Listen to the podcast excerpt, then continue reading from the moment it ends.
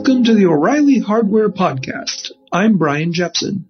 And I'm Jeff Bleiel. Our guest today is Mike Vladimer, co founder of the Orange IoT Studio at Orange Silicon Valley. Mike's focus is on IoT communication, and we talked to him about the studio's projects, how it's gotten easier to prototype connected devices, and the use of the LoRa, L O R A, wireless protocol. Enjoy the show.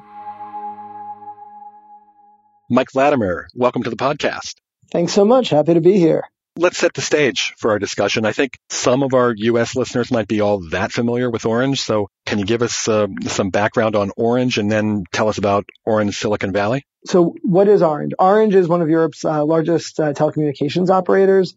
If any of your listeners have been to Europe, they've probably seen our sign. It's probably as about as ubiquitous as the Verizon or AT&T signs uh, here in America because uh, uh, Orange provides very similar services, you know, enabling mobile phone communications. Uh, as far as my specific office, Orange Silicon Valley, uh, we are an innovation strategy office for Orange. So uh, one of the challenges that companies have anywhere around the world is to understand you know, what are the coming trends? How are they going to affect our business? What, what are the best practices uh, that we can adopt? And you know, Silicon Valley, we're, we're based in downtown San Francisco. Um, the structure of our office is uh, we have a bunch of different dedicated teams uh, working on different uh, leading technologies. So I have colleagues that are working on augmented reality and virtual reality. I have colleagues that are working on uh, Bitcoin and blockchain. Uh, and as you mentioned, I, I co-founded uh, the Orange IoT Studio, and our focus has been uh, specifically on IoT communications, a, a, new technology called LoRa, L-O-R-A, where L-O is long and R-A is range, hence the name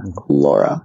We'll get into more detail on LoRa in a minute, but at the moment, Mike, what's the state of the art for IoT communication? How are these devices talking to each other right now? Cellular, Wi-Fi, Bluetooth, anything else?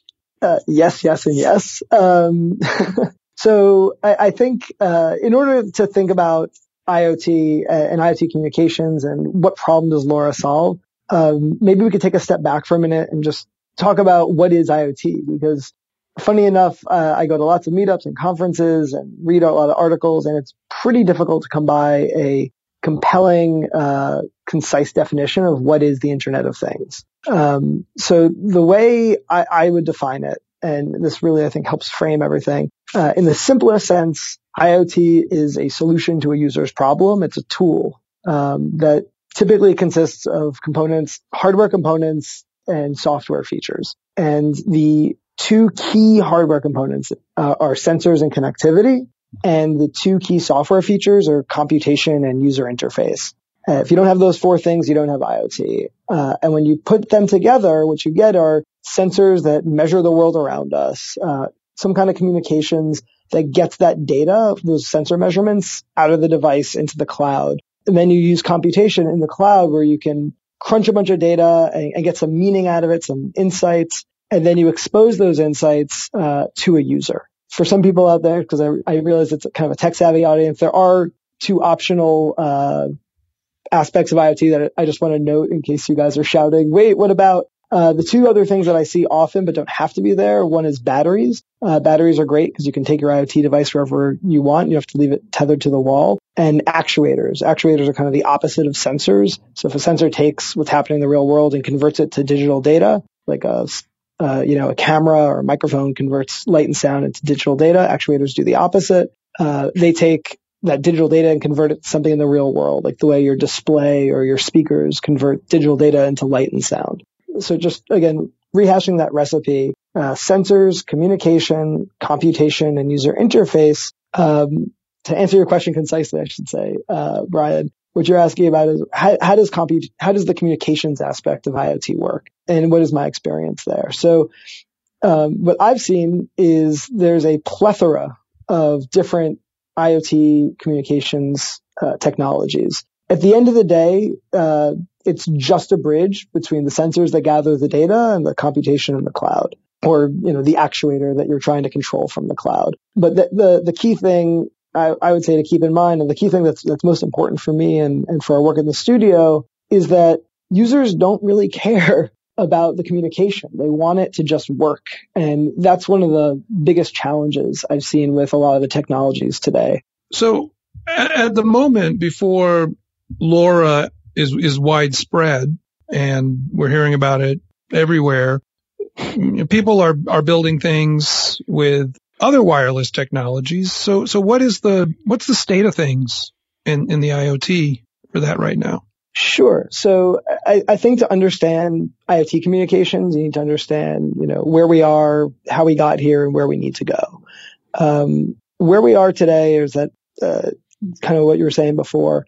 IoT uh, typically uses cell connectivity or Wi-Fi or Bluetooth. Um, those are probably the three technologies that most people have heard of, and then there's a bunch of other technologies like Zigbee and Z-Wave uh, that are less uh, well known but are still out there. Um, just focusing on you know those core technologies of cell and Wi-Fi. I think the thing that you have to understand about them is they weren't developed with IoT in mind. They were developed with smartphones and laptops in mind. And the use cases around cell phones and laptops is completely different from IoT. And, and that's kind of what's prompted this opportunity around LoRa. So, uh, one of the, the, the key things, uh, just to boil this down between the smartphones that we love and the IoT devices that we really like is that, uh, price point issue, uh, and the battery issue and, uh, you know, the charging. And the, the thing that's kind of interesting here, the missed opportunity is, is the data rate. And, and that's the, the aspect of IoT where the situation kind of flips. So when you think about your laptop or your phone, we're consuming, you know, mega, megabytes of, uh, of audio. We're consuming gigabytes of video, huge amounts of data that need to get sent over the network. With IoT devices, it's often just a couple bytes, less than kilobytes, you know, something like the door is open the light is on. you know, um, very small amounts of data. And so when, when you think, when I think about this, at least, I think of the difference between like a fire hose where just tons of water is coming out. Um, versus more like, you know, the garden hose with like the little sprinkler on the end where you want to make, get a little bit of water on each plant. Um, and so, you know, if, if that cell connectivity solution is super duper powerful, it's just too powerful. It's too much for IoT. And, and that's the problem that, that LoRa and a lot of and similar technologies are trying to solve. So let's well, say a cell carrier, you know, some of them do you know, drop the price of a, of a plan to a very small amount, maybe a dollar or two a month. There's sort of two parts of this question. Is that cheap enough? And second, even if you are using only a few kilobytes a month on a mm-hmm. cellular plan, um, what what's the impact of that on your power budget? So the first thing you asked was, you know, what if the carrier made the, the plan super cheap? You have to remember that there's actually two costs. There's the connectivity that you're going to pay the carrier and the bomb cost of having that, you know, 4G LTE chip in your device. Uh, spell out bomb, please. Uh, sorry. uh, BOM is bill of materials. Thanks. Um, sure. And so, yeah, that, uh, that bill of materials cost. So yeah, if, if there's software people listening, uh, every single device that you ever built has a spreadsheet with it that lists every single part, how many of their, those little parts are in the device and what the cost of that part is. That's called the bill of materials or the BOM, B-O-M. So yeah, so the, the issue, it, it's, it, it's kind of like whack-a-mole. Like even if you could issue, uh, or, or have low connectivity um, plans for IoT, you still have to deal with the cost of the components themselves. And so um, I, I, can't give any specific numbers, but just to give like a sense of what we're what you want to see, you can think of 4G LTE chips, the SIM cards, on the order of something like 10 20 dollars. Like these are these are expensive components. At least those are numbers that i've seen but i don't 10 or 20 dollars for someone who's manufacturing in quantity but somebody exactly. who's making 10 devices they're probably looking more like 50 to 100 dollars right? Exactly. And not to mention the, the cost of getting certified. There's there's there's all these costs if you want to take that route. And again uh, those costs are reasonable for smartphones because we spend a lot of money on our smartphones. Rough price point for a smartphone, let's call it $1,000. Uh, by contrast, uh, for Internet of Things, the price point that we're going to look at is closer to $100, maybe a little bit more. Um, so IoT devices are 10x cheaper. Than, and, and when, when you say $1,000 for a smartphone, I, th- I, think you're talking about the uh, un- unsubsidized cost, right? Exactly. Not exactly. not the cost that I mean consumers eventually pay it. Yes. But it's made invisible to them. Exactly. Sort of. So in, so if you're, if you think it's crazy that your smartphone you're paying a thousand dollars for your smartphone, uh, what you, what you haven't seen is that when you bought that, that two year commitment to your carrier, that thousand dollars is being part of what you're paying every month is, is the cost of the phone. Um, so even if it seems like it's free, it's that, that that's that's where I'm getting these numbers. And so the best one of the best examples I love to give with these economics are you know today one of my favorite IoT devices is the Tesla car. Um, Tesla has a 4G LTE chip in every one of their cars uh, it IoTifies the car. It gives them all these great benefits, um, like gathering data about the driver's performance, updating the software of the car so that the driver can have, you know, a better version of autopilot, you know, every couple months. Lots of great benefits. And you could think of it as IoT connectivity comes free uh, with your Tesla. It's included with your hundred thousand dollar donation. you know, so the thing is, um, the economics of connectivity when you're when someone's paying $100,000 for a car completely breaks when they're paying $100 for a step counter or you know a connected garden device or a bunch of these other devices, uh, IoT devices. And so there, there's this gap in the market today where common connectivity solutions, mo- most products are not $100,000. Uh, most IoT products are not even $1,000. And because of that, you need connectivity that is cheaper. Well, well, Mike, let's switch for a moment from you know from the consumer side to the to the developer side. Um, mm-hmm. What what kind of devices or potential devices do you think have been hampered or uh, not been able to have been built uh, because of the issues with Wi-Fi, Bluetooth, etc.? That's a great question, um, but I almost want to challenge it in the sense that so I would argue that today the, the problem is not that we can't build devices that, that there, I would, I think it has never ever been easier to build anything. Uh, software a, with APIs, uh, hardware with lots of components coming out of the gate. The problem is, um, twofold. First, I, I think solve, it's finding actual, finding what's worth building.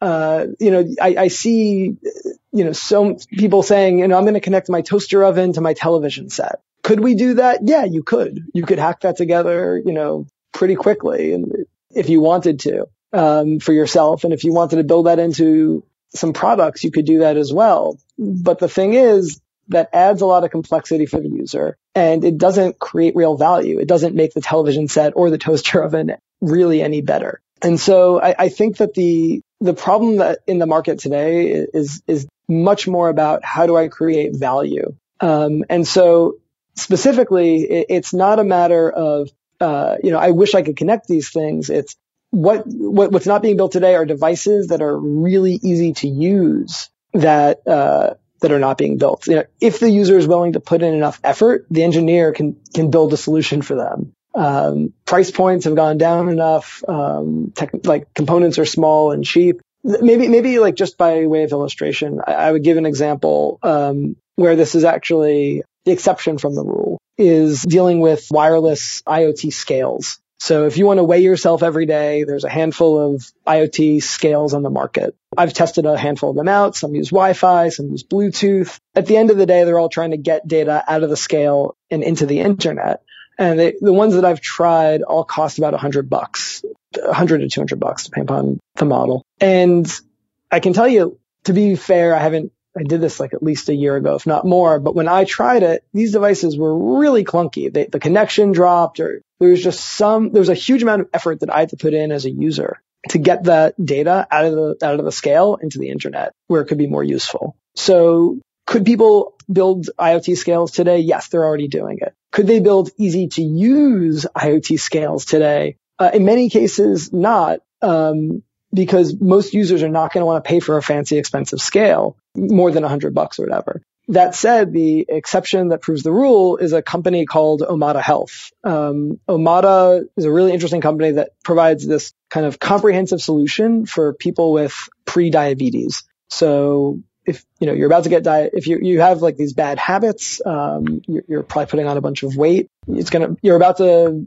incur a ton of cost uh, for because diabetes is expensive to treat, and of course it's not comfortable. No one enjoys it. So um, they have these users who are trying, who really do want to change their habits, but just don't know how. And so Omada has this comprehensive system to do it. You know, they engage through a mobile app. They have coaches.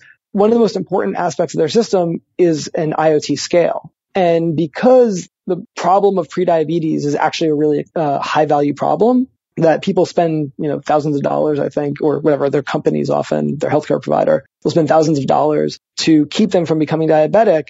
The economics have flipped for Omada such that it made sense for them to IoTify their scale with a uh, SIM card, which is different from those other scales. And so for their users, the, the scale arrives at their home, uh, they, they turn it on and ta-da, the data goes straight to the internet and appears in their phone. No painful Wi-Fi setup, no painful Bluetooth setup, and definitely no problems with the device falling off the network and the user having to go through the whole painful process again. So I think um, it's not a matter of could we IoTify it. It's how can we make products that are as easy to use as that Omada scale. So this, Mike, is where LoRa comes in, right? So can you kind of give us a, a, a primer on what LoRa is?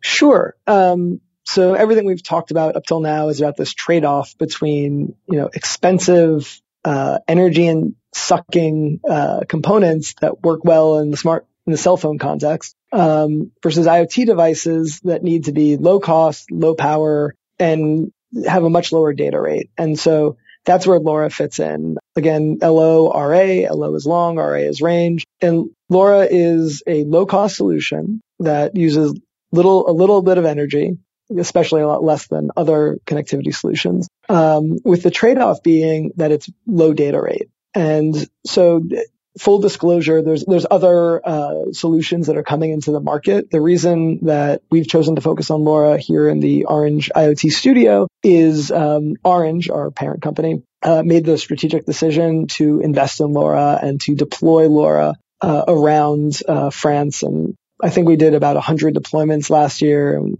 sorry, we did about 20 deployments last year, and I think we're on track to do something like 100 deployments in 100 cities this year. Um, that's all public. In case you're curious about competitors, people talk about a company called Sigfox. They have a similar end-to-end solution that has comparable benefits of uh, low cost, low energy, low data rate. There's talk coming around um, different LTE type technologies, CAT-M1 and some other things. So I, I think there's definitely a consensus in the market that um, there's a hole that needs to be filled for IoT devices that are just very different from smartphones. And LoRa is one of the solutions that's that's in the market today that uh, solves that problem. Uh, since we're speaking in English and not in French, and most of your listeners, I would bet, are in America, um, I can mention that uh, one of the companies that we've worked with here is called uh, Senet, uh, S-E-N-E-T. Uh, so Senet Corporation, senetco.com. They provide a public LoRa network.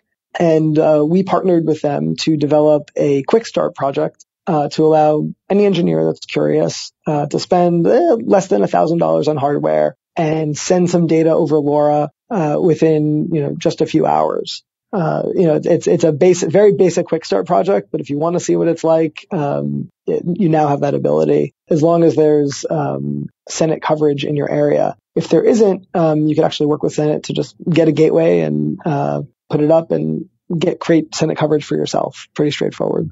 How, how yeah. widespread is LoRa coverage um, or LoRa deployments now?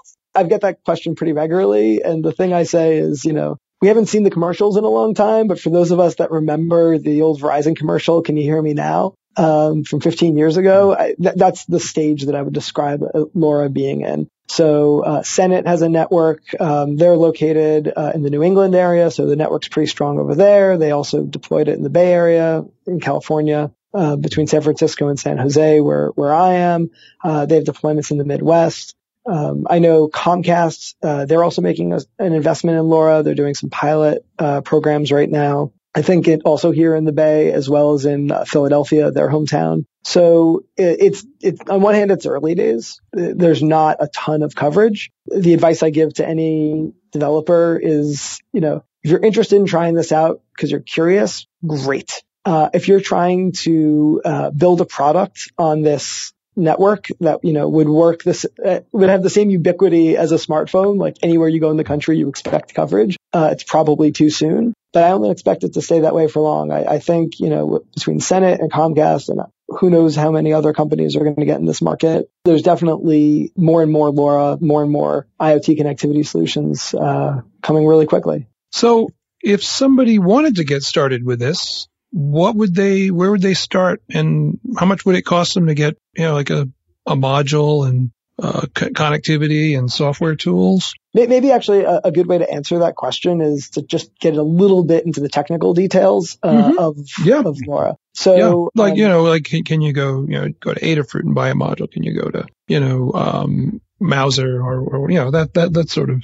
Sure. So the the thing to know about LoRa, um, is that it's uh, it's backed by something called the LoRa Alliance. The LoRa Alliance is a consortium of um, companies that are all uh, collaborating on LoRa, and part of that collaboration means that there's multiple vendors for uh, for everything basically, and that's part of the strength of using this technology is the, the, the market dynamics of having this collaboration. Uh, so the backstory on LoRa is it was created by a company called Semtech, uh, S-E-M-T-E-C-H, Semtech. They've so and they make integrated circuits, and so they've licensed their integrated circuit technology to other companies. Those integrated circuits go on into devices. So the uh, so one example, the company that we've used their devices is called Multitech, and there's multiple chip vendors out there, not just Semtech. There's multiple device vendors out there, not just Multitech. Um, like one example, I know Microchip makes LoRa devices. So if someone's interested in this, they have a handful of options to choose from. There's not just one game in town. So places that we've purchased uh, hardware ourselves. One is DigiKey. So the, the key thing to know with LoRa is uh, you have this, you have two important parts. Uh, you have nodes uh, and you have gateways. So the node is the component that goes in your connected device. So if you want to, you know, if, if we're talking about the smartphone analogy, it's like the connectivity component that sits in your phone. Uh, by contrast, you have the gateway. Uh, the gateway communicates with a bunch of nodes and it takes the information from the nodes and sends it to the internet. Uh, either through a cell, a SIM card that it has inside or through an ethernet connection or however it wants to get it, however the user you want to send it there. Um, so in, if you want, if you're sticking with the project that I made, uh, you're going to need to use the Senet network. So if you're in the Bay, uh, I can tell you there's Senet coverage here, so you don't need to buy the gateways. If you are in Alaska, where I know they don't have coverage, and there's other places they don't have coverage, um, and you want to set up uh, Senet yourself, uh, you can go buy. Uh, you'll, you'll, need to buy a gateway as well and work with Senet to uh, get their firmware on that gateway. Um, so you can get the data from the device into the node wirelessly over LoRa to the gateway and then eventually to the internet. So yeah, DigiKey is one place to buy this. Uh, Symmetry Electronics, uh, they sell some of these gateways. I believe you could even reach out to Senet directly. Um, I I spoke to them late last year and they were planning on uh, offering.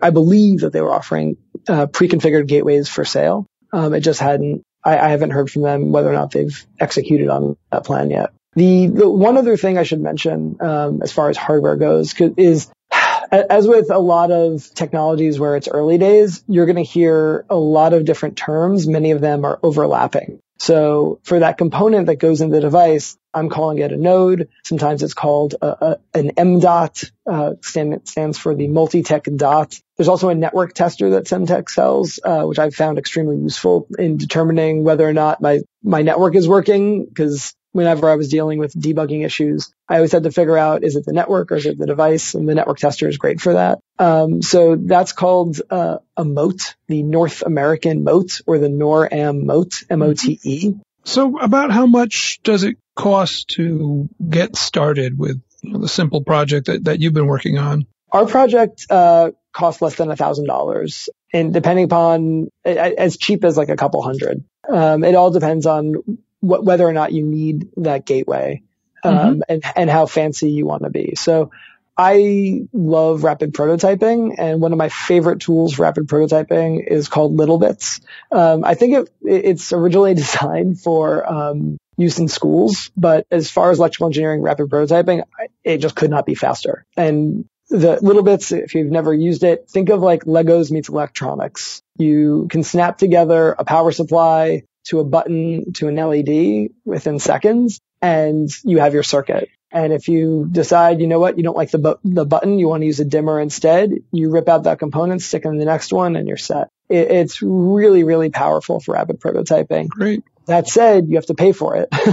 um, so the, each littleBits uh, component costs on the order of 10 bucks. So it really adds up really fast. By contrast, if you want to do this cheaply, you could uh, go to Adafruit and get the same sensors, and you'll have to buy, you know, resistors and uh, some additional components. It'll, it'll like a breadboard, um, and you can do that much more cheaply. Thanks. And, and what about the recurring monthly costs with with Senet? If somebody were to get signed up with them, so Senet is uh, they recognize that it's early days and they want to encourage ex, uh, experimentation. So I believe uh, you can get ten devices on their network for free. Wow. Um, yeah, as long as you don't exceed their data limits or anything, you shouldn't have a problem. I've never had a problem, and uh, we have a couple ongoing uh, projects in our office that use the Senet network. So yeah, so so far so good. And uh, just in case anyone's like trying to think what does frequency of use mean, we have one project that tends to send uh, a, a, data packet of about 100 bytes every three minutes, um, something in that order, and it, it, works just fine. It's it's been working for months. Uh, so, so, Mike, I saw on your your website, meaning the Orange IoT Studio yep. site, um, that you're encouraging entrepreneurs, startups to contact you, and that you can help them uh, with their prototyping or, or other aspects of development. Um, are there certain kind of projects or certain kind of connected devices that, that you've gotten involved in? Great question. So yeah, so we have two projects uh, so far that we're involved in, and we're always looking for uh, more. That that re- the, the key criteria that we look for is just we want to find and highlight really compelling use cases. So like I said, Orange IoT Studio is part of Orange Silicon Valley, the innovation strategy office for Orange. And so uh, we want to find these really compelling use cases that we could take back to our colleagues uh, around the world so that they can kind of open people's minds to, you know, wow, we could now do this with LoRa. Wow, this is great. So on that note, um, we we've been working with two companies. One's called uh, Sutro, the other one's called Food Origins. And we worked with them to take that quick start project that we've been talking about to rip out their current connectivity, to replace it with LoRa, and to highlight that use case. So uh, just to tell you a bit more, so Sutro, um, they solve the problem of monitoring water quality. Uh, if you remember, uh, and specifically uh, for they're starting their go-to-market is with pools, and they're expanding to many other industries. Like I guess I I, I can't get into their their roadmap, but there's there's a lot of places that you can think of where water quality matters. All that said, if you think about pools today, if you remember just a few months ago back at the Rio Olympics, their pools turned green. And yeah the, the point is that even professionals have trouble. So you can imagine how hard it can be for, you know, a residential pool owner. And it's because, you know, people up till now have been using this, you know, decades old technology where you have to walk out to the pool, take a water sample, tediously, uh, add some drops, figure out the pH. But even if you have the pH, it doesn't solve the problem because you actually just want to know, you know, do I add, you know, pH up or down to the pool? If so, how much? All, all these things. It's a really tedious process and it's expensive. People spend thousands of dollars a year on this in some cases. Um, so Sutro solves it with an IoT device that floats in your pool, constantly monitors uh, the wa- the status of the water, and lets you know through your phone what you care about. Either yes, the pool water is fine, go take a dip, or no, there's a problem with the pool, and here's how to fix it. And so uh, the key thing that I hope your ears perked up on is the device floats in the pool and sends the data to the internet. Uh, today they use Wi-Fi and uh, it, it, works good, but it could definitely be better. Um, as with a lot of these IoT devices that use Wi-Fi, you know, it's something that uh, tech savvy audiences are comfortable with, um, but non-tech savvy audiences, which is the majority of our country, uh, aren't. And so we did a proof of concept project with them to rip out the Wi-Fi and to stick in LoRa. And uh, we actually have it in our office right now. That was the uh, device that I was referring to that sends data every three minutes. Uh, and it works great. It, it, really highlights why LoRa can be so powerful. the data that Sutro is gathering is really small amounts of data. When I'm saying bytes, I mean bytes. So it's, you know, the water temperature is 72 degrees Fahrenheit. The, uh, pH is 7.6. You know, we're, we're not talking huge amounts of data. By contrast, they want to, of course, keep the device affordable. So LoRa works well there. And they want the device to float in your pool and it's not going to be a good device if you have to charge it every night. in fact, uh, they, they've designed the device so that you only have to charge it every couple months. So that's really what I'm talking about uh, with providing value. The thing that I think that's where, where, you know, like the mind expanding, like, whoa, this is going to be a new world, um, that I see with, with this proof of concept project is I can imagine a world now based on this proof of concept. Obviously we got to roll it out, but you can imagine a world where you go to Home Depot and you, you buy your Sutro that's already connected with LoRa. Just the same way when you go to the AT&T store, you can walk out with a working smartphone. Uh, you walk out of Home Depot with your already internet connected Sutro device. Uh, on the Sutro device is some kind of unique identifier. Maybe it's, it's a code, maybe it's a QR code, whatever. Some, some way for you to claim, you know, this is my device, send this data to my smartphone. You take it home, you dump it in the pool, immediately you start getting, you know, the data that the, the, the insights that you're looking for, not just the raw data, the pH is 7.2 or, you know, the pH is 8.3. You need to put in some pH down, uh, bring that pH level down. It, it, tells you everything you need to know really seamlessly. And then because Sutro is monitoring your, uh, your, your pool water and all the chemicals you add, it can let pool owner know when they need to add new chemicals. So Sutro integrated with Amazon's API for uh, dash replenishment service. And if you want to go really crazy, you can imagine like this complete integration between Sutro and Amazon where, you know, a notice comes up that says your pool needs some more chlorine. Click this button for the Amazon Prime Air drone to drop some, some two chlorine tablets in your pool to fix the problem. Mm-hmm. you know, it's, it, it sounds, it's funny. It's like, it's like, but everything we're, I'm saying is actually possible now. Yeah. And, the, the key thing is this isn't, this is why I'm so excited about this. It isn't about LoRa. Like nobody cares about LoRa. Nobody cares, uh, about what's going on exactly under the hood. They, all they want to know is like, I have this wonderful seamless experience with my pool. And, you know, if geeks like me want to high five each other that, that we got the LoRa working under the hood, you know, more power to mm-hmm. us.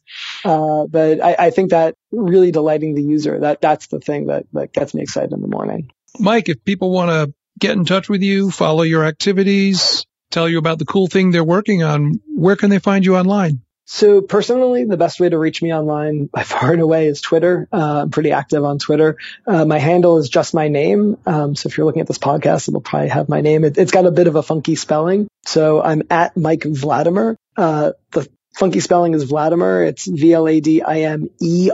People often will spell it differently, but it's Vladimer I-M-E-R. Um, if you want to engage with our studio, um, we have a contact form on our studio webpage. So the website is orangeiotstudio.com. No spaces, no dashes, nothing fancy. Um, so yeah, those are the, the two ways to do that. Here, I've also been uh, giving a talk a bunch, uh, which you can look out for. Uh, it's called From Disappointing to Delightful, How to Build with IoT. Uh, and I talk about um, the consistent, repeatable ways that I've seen IoT fail so that we can identify them and avoid disappointing our users and really try to build uh, compelling, delightful devices. And, and, people can see that talk online? Yeah, um, I've, I've posted that on YouTube. Um, I just gave it uh, recently at a, most recently at a meetup called Designers and Geeks. Uh, they had a few of us come speak. So I posted uh, a version of the talk there uh, on YouTube from last week. Well, Mike Vladimer, this is this has been great. Thank you so much for joining us. Uh, thanks so much, guys. This has been a lot of fun. Thanks for listening. If you enjoy the podcast, please subscribe via iTunes, Stitcher, SoundCloud, or TuneIn so you'll never miss an episode. And you can visit us at o'reilly.com slash hardware. For the O'Reilly Hardware Podcast, I'm Brian Jepson. And I'm Jeff Bleiel.